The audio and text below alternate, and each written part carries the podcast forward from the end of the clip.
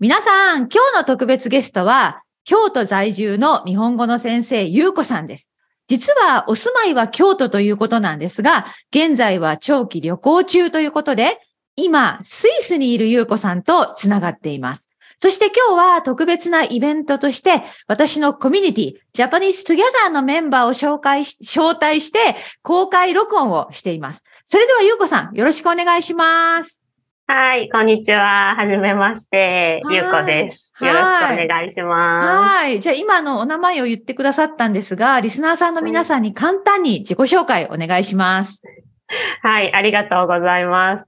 えっ、とね、どこから もうどこからでもいいですよ。出身は、あの、大阪です。大阪で生まれて、もう大阪でずっと育ったんで、こんな感じで普段はめっちゃ関西弁です。いいですね。は いうんうんうんで、えっと、今は住んでるところは京都なんですが、えっと、そうですね、ずっと関西 圏にいます。で、はいえっと、まあ、オンラインで今はメインで日本語を教える仕事をしながら、あとは、あの、Airbnb の体験 experience っていうもので、あの、ローカルガイドですね。京都の街を案内する。で、えっ、と、パンデミックの前は大阪にいて、大阪の、まあ、食べ歩きツアーとかいろいろやっていました。なので、まあ、日本語教師半分と、あとはローカルガイド半分っていう感じで、はい、フリーランスとして、あの、働いています。はい。はい。いや、今日は前半、今の旅行の、旅行の話をお伺いして、後半はちょっと京都のことを中心に、あの、ちょっと質問をしていきたいんですけど、実は、はいあの、リスナーさんの皆さん、あの、私はゆうこさんとずっとお話がしたくって、あの、ちょっとゲストにずっと狙っていた方なんです。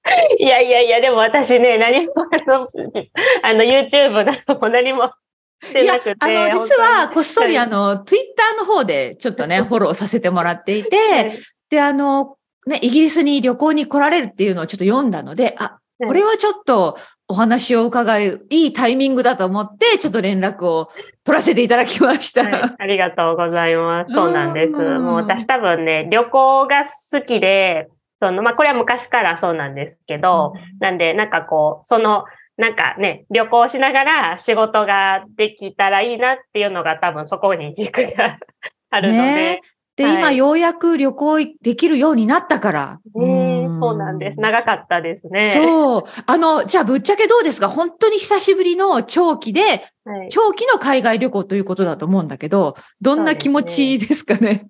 なんかね、忘れかけていた。忘れかけていたとか、もうパスポートも実は、ね、あの10年のパスポートが、実はもうあと残り3ヶ月ぐらいになってしまっていて、でそれに気づいたのも出発の1ヶ月ぐらい 前で、あ、やばい。あるあるな話ですね。ああみたいな。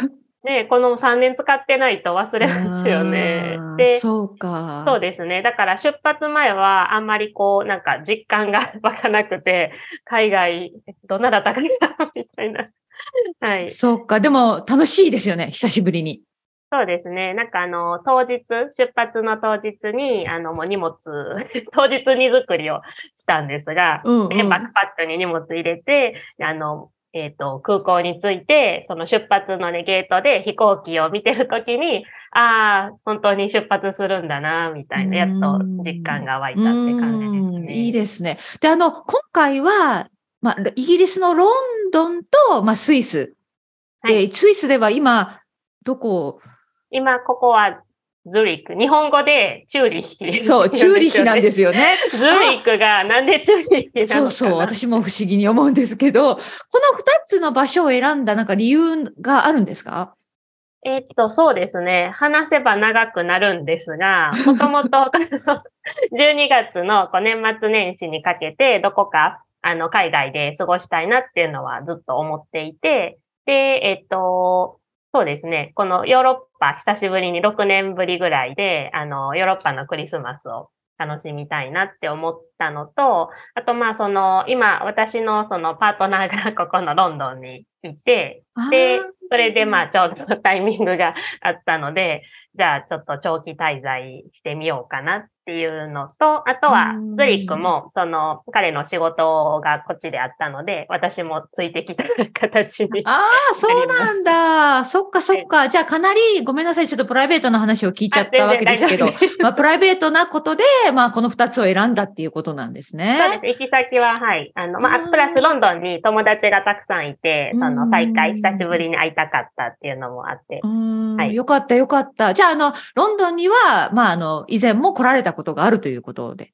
一度だけ、えっとね、6年前に、その時もバックパックの貧乏旅行で、うん、貧乏旅で来たことがあります。一週間だけ滞在しました。あ、じゃあ今回は本当に長期っていうことで、どうでしたロンドン？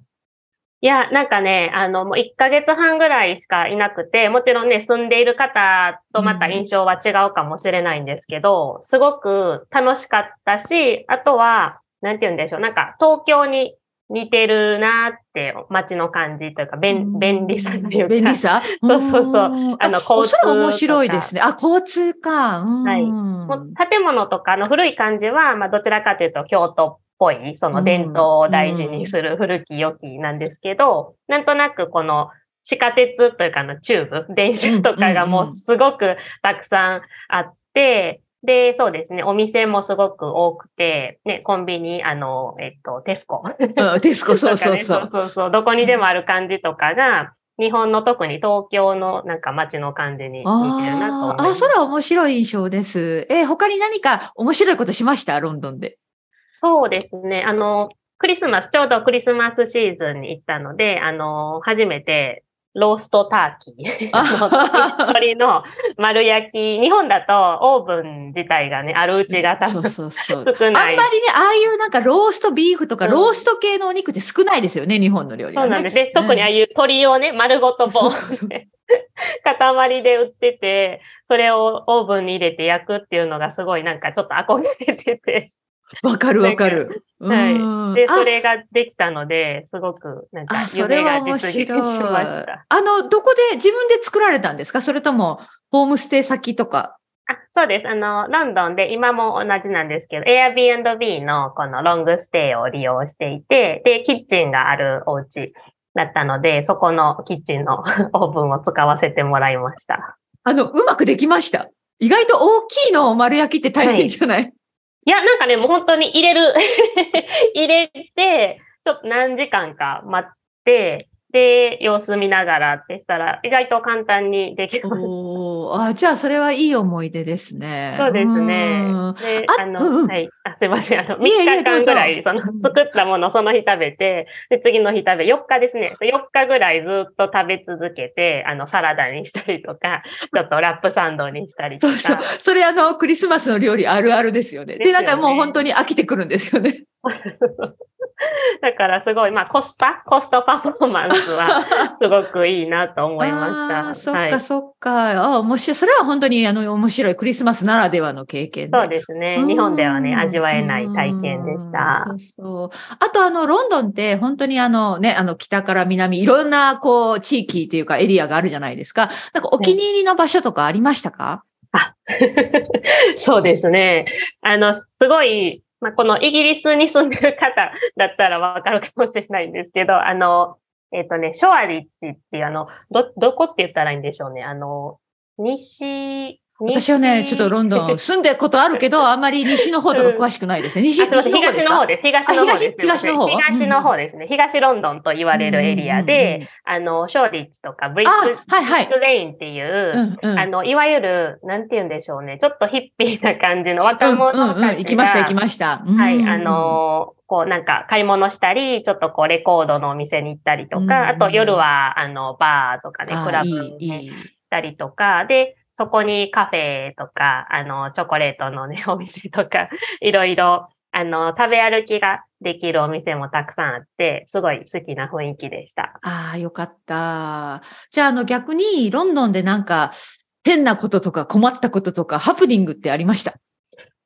そうなんですよね。ハプニングは、特に問題というか困ったこととかもなくて、というのは、あの、今回の旅で、あの、ツイッターでちょっと情報を集め、ノマドさんたちの情報を見させてもらって、うん、あの、eSIM っていう、あの、SIM カードなしで、もうそのオンラインで先に、あの、支払いをして、で、あの、設定しておいたら、その国に行ったらもう着いた瞬間使えるっていうものを、今回初めて使ったんですが、それがとても便利だったので、あの、はい、いいですね。私もちょっと覚えておこう、次回。さん、使われたことありますないです。でも、あの、興味あります。うん、うん、あの、めちゃくちゃ便利です。あの、なくなったら、そのまたすぐ追加でチャージすれば、もうそのすぐ使える、また続けて使えて、で、その、そう、SIM をいちいちでこう抜き差ししなくてもいいっていうのがすごく便利で、なんで、それがどこでもネットが使える状況だったのと、うんうん、あとは、あの、デビットカードですね。ワイズの、あの、あ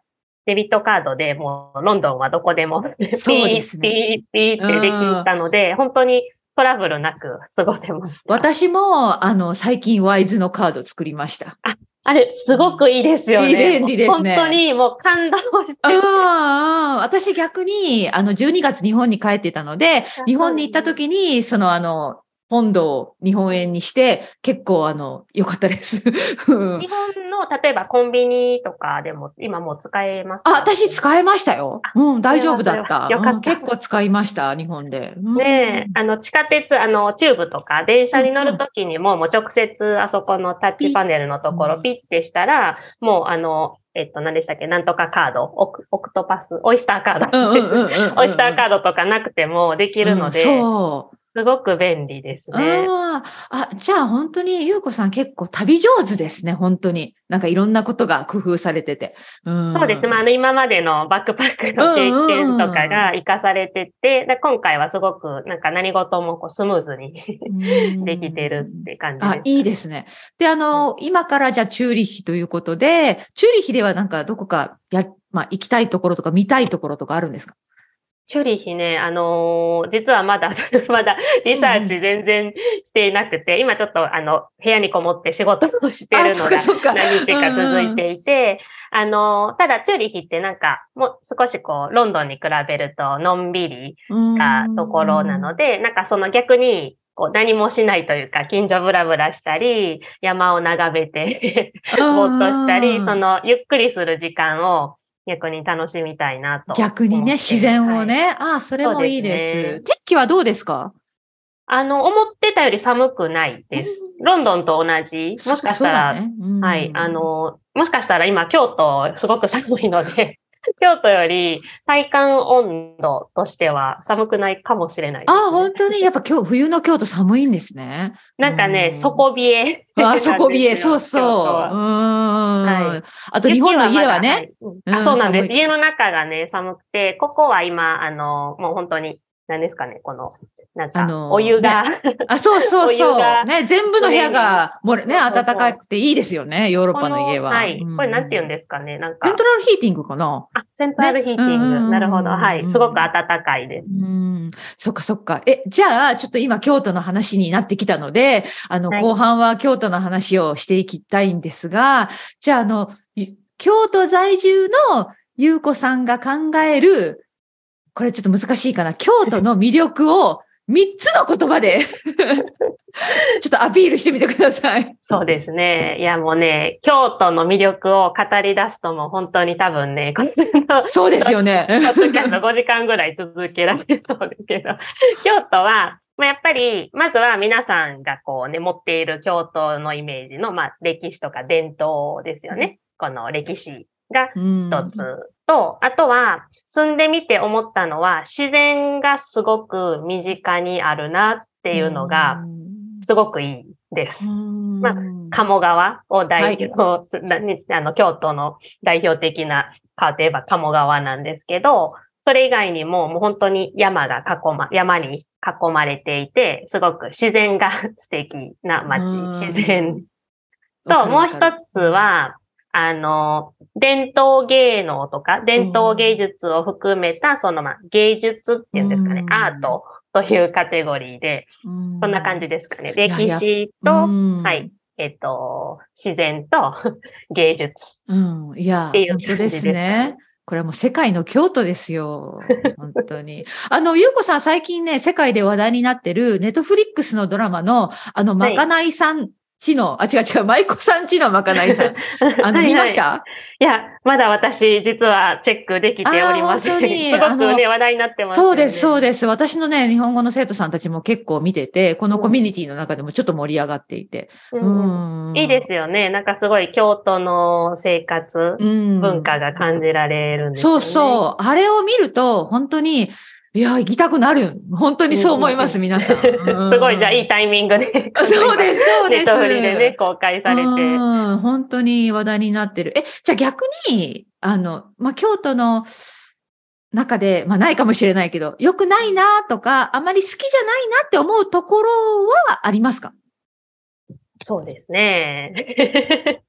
ないんですが、まあ、おーあえて、あの、大阪、私の出身の大阪と比べて、ちょっと、うんまあ、物足りないなって思うところは、うん。あの、なんていう、接客ね、お店の店員さんとかの、はい。なんて言うんでしょうね、こう、あの、フレンドリーさというか、あの、京都のね、店員さんも皆さんすごく丁寧で、うん。あの、まあ、東京の方と同じ、すごく丁寧に接客はしてくれるんですが、あの、のりこさん、大阪って行かれたことあります？かはいはい、あります。まあ、旅行だけだけど、うん。そう、なんか大阪のね、やっぱりいいところってすごいこう、人懐っこいというか、んもう本当に。なんかノリというか。そうなんです。うんノリが良くて、もうなんか店員さんだけど友達みたいにね、話してくる人とか面白い。いて、特に夜のああいう居酒屋さんとかはね、そんな方が多くて、それに慣れてたので、うんちょっとやっぱ京都の方の接客は距離を感じるというか、これね、なんかは前、い一度、大阪の先生に、もう随分前にインタビューさせてもらった時も、なんか同じようなこと言われてました。その時は、大阪と東京の、そういうサービスとかのスタッフの違いっていうトピックになったんですけど、やっぱり大阪のそのスタッフの方はすごくフレンドリーなんですね。そうですね。なんか、なんて言うんですかね。あの、うん。こっちが例えば、こう、おすすめなんですか？とか、何かこれってこうなんですか？って質問したときに、なんか返し方がすごいこう、大阪の人らしいなというか、なんかこう、すごいこう、たくさん返ってくるんですけど、京都の方とかは、これってこうなんですか？って聞いて、あ、そうです、みたいな、すごい、そっか、シンプルな感じでね、終わっちゃう。そうですね。でも大阪の人はもっともっと説明してくれるんだ、そこで。そうですね。で、あーそこで話なが膨らんだりとかっていう、ななんかそういうちょっとした対話とかが、やっぱり、うんうん、大阪の方が、なんかね、フレンドリー。ああ、いい。いや、でもそんなイメージがあるんですけど、これってじゃあ、あの、例えば、よそ、よそ者って言ったら変な言い方だけど、うん私みたいに、私、岡山出身なんですけど、あそういうち違うところから来た人も、こういうふうにそう話しかけたら、あの、対応してもらえる感じですか、大阪では。ああ、そうだと。ああ、そう。そうだと思います。だったら、これは思思ったんですけど、その、私の生徒さんとかね、まあ、うん日本に行った時に、やっぱ日本語使いたいじゃないですか。うんうんうんうん、オーストラリア行くのはいいですね、じゃあ。本当にまさにおっしゃる通りそうなんですよ。あの、私のね、Airbnb のそのツアーに参加してくれてる方にも、まあ、日本語を一緒に教えて練習するんですけど、やっぱり大阪の飲み屋さんとか 居酒屋に行くと、そういう話す機会がきっとね、あの、あのたくさんあると思うので、はい。日本語練習する。大阪に行こう 今、京都の話だったけど。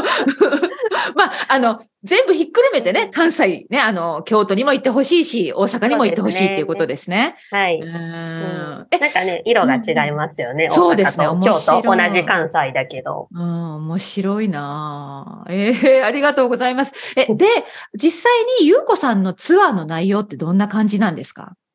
えっ、とね、今してるのはもう本当に一つだけで、えっ、とね、どちらかというと、メインどころではなく、なんか、ローカルな場所、路地裏とか、あまあ、主に私が好きなところ、私が歩いてて面白いなって思うところをメインに、あの、ルートを 考えてるので、本当にちょっと、あの、コアな人たち、京都には何回か来たことがあるけど、まだ行ったことがないエリアとか、になってると思います。うん。いや、実は私、あの、12月ね、本当にさっきも言ったけど、日本にあの帰っていて、1日で京都に行ってたんですね。で、本当は、私、その時に優子さんに連絡しようと思ってたんですけど、その入れ違いでね、優子さんはあの、ロンドンに来られちゃったから、あの、日本でお会いできなくって、じゃあ、あの、もし、まあ、今年はちょっと日本に帰る予定がないんだけれども、あの、もう一回、まあ、いつでも本当に京都は行きたいと思うので、私もツアーに参加してもいいでしょうか ぜひぜひ。ぜひぜひお越しください。なんかそういう、その、何ですかね、あの、裏路地とかやっぱいい、いいですよね。いいですよね。うんあの、うんうん。ね、あの、なんか本当にね、もう家、家が立ち並んでて、でも細い道に 地元のね、おじいちゃんおばあちゃんがちょっと歩いてたり、なんか、か、ね、近所の人たちが喋ってたりとか。いいですね。うん、ああいう路地私大き。好きです。うん。あのツアーは、Airbnb のところで予約ができる。あそうですね。今はもうあの、エアビーだけで集客をしています。あ、わかりました。皆さん。え、あの、ツアーの名前まで言ってもらってもいいですか？ツアーの名前ね、日本、えっ、と、何だったかな？大丈夫ですよ。でも多分すぐ見つかるかな。うんうん。そうですね。京都の、なんか Airbnb の体験っていうそのカテゴリーで、あの、探してもらったら多分どこかには出てくると思います。私の名前、ゆうこっていう名前と、わかりました。うん。え、私ね、あと、これ本当に面白いなと思ったのは、その、例えば、あの、日本語教師をしていて、そのコースを作ったり、生徒さんとね、このカリカリキュラムまでいかないけど、こういうふうにやりましょうっていうふうなプランニングとかするじゃないですか。で、そのプランニングっていうところで、やっぱツアーを考えるってものすごくちょっと工夫されないといけないと思うんだけど、そのゆうこさんが自分がそのツアーをするところで気をつけてることとか何かありますか？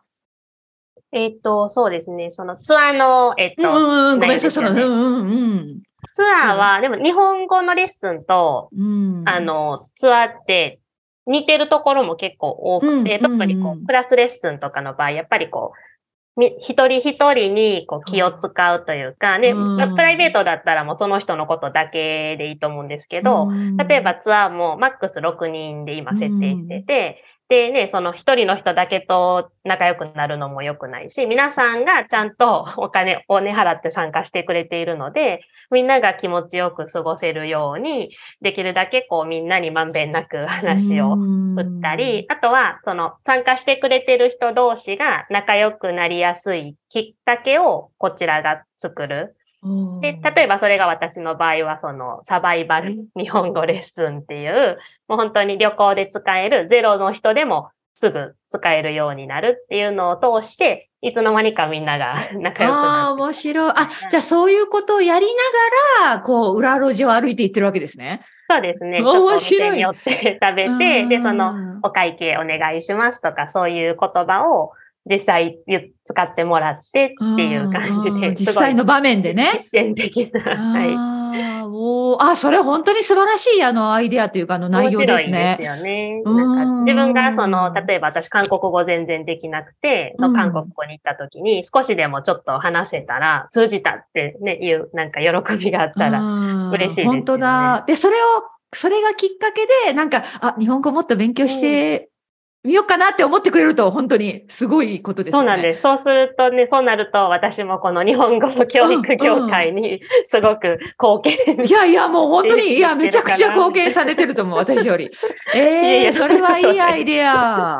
う はいんうんえ、じゃあ、あの、ゆうこさん、あの、まあ、いいつ向こうに戻られるのかわかんないんだけど、戻ったら忙しくなるんじゃない？今ね、もうどんどん、あの、観光客の人行ってるから、これから春が来ますよ。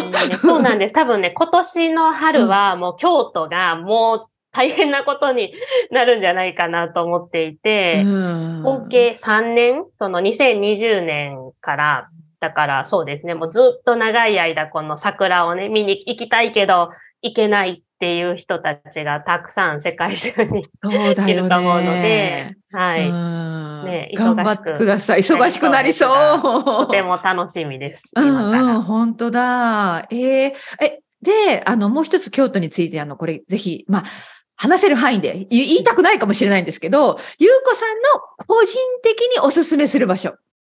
ああ、京何か一つ都のおすすめスポットですか、はいうんうんまあ、たくさんあるんですけど、すいません。すいません。あ、大丈夫ですか？お飲んでください、お水。うんうん。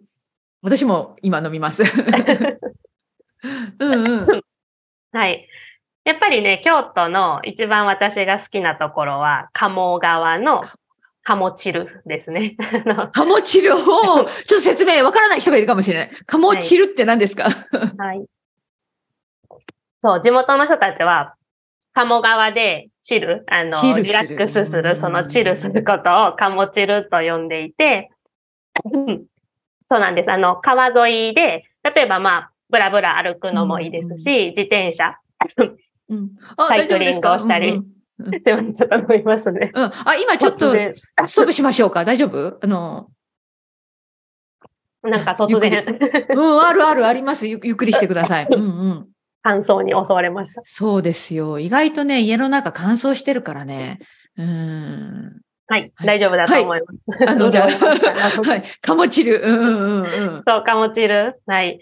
で、あのーまあ、冬はちょっと寒いんですけど、うん。あの、春、秋とかね、あそこのこう景色、桜を見たり、この紅葉の、あの、景色を見ながら、お酒を飲むもよし、コーヒーを飲みながらおしゃべりするとか。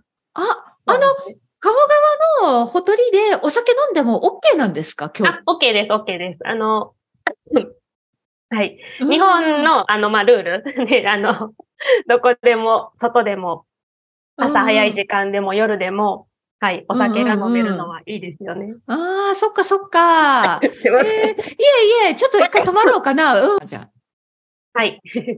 はい。えー、そっか。じゃあお酒飲んでもいいんだったらなんか楽しそうですね。そうですね。はい。で、あの、鴨鴨川って北側と南が縦にね、こう、あの、南北、縦に流れてるんですけど、んその南の方と北側、あとは真ん中の中心の祇園とか、あの、メインのエリアですね。で、うん場所によって全然雰囲気が違うので、それも魅力の一つだと思います。わかりました。ありがとうございます。え、じゃあ今ね、その魅力のこともちょっとお話ししていただいたんだけど、じゃあ最後に、これ最後になりました。あの、多分、これから、まあ今年、来年、日本にたくさん来られる方のために、あの、まあ、じゃあ大阪も含めて、大阪と京都のこう宣伝と自分のツアーの宣伝を何か一言、一言というか最後にまとめとして言ってもらおうかなと思います。はい、ありがとうございます。